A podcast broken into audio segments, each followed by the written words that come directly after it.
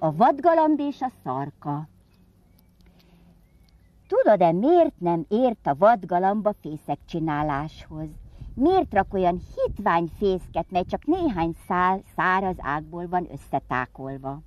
Na, elmondom én.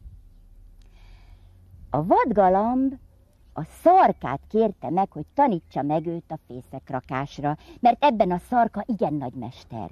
És olyan fészket tud csinálni, hogy ahhoz a héja öjű hozzá nem ér. A héja őjű az egy nagy gonosz madár, elrabolja a galamnak a kis, kis fiókáit, tudod? Tehát, hogy a héja őjű hozzá nem ér. A szarka szívesen elvállalta a tanítást, és a fészekrakás közben, míg egy-egy gajat helyére illesztett, mindig mondogatta a maga módján. Csak így, csak úgy, csak így, csak úgy.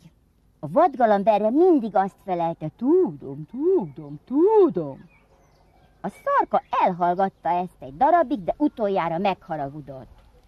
Ha tudod, akkor csináld! Ott hagyta a fészket fele munkájában. A vadgalamb aztán azóta sem tudott ebből a mesterségből többet megtanulni. Hát, ennyi a mese, ezért rak olyan Setes a fészket a vadgalamb, hogy még a legkisebb szél, ami most fúj, mondjuk még ez is lefújja. Úgyhogy vége a mesének, most játszatok tovább.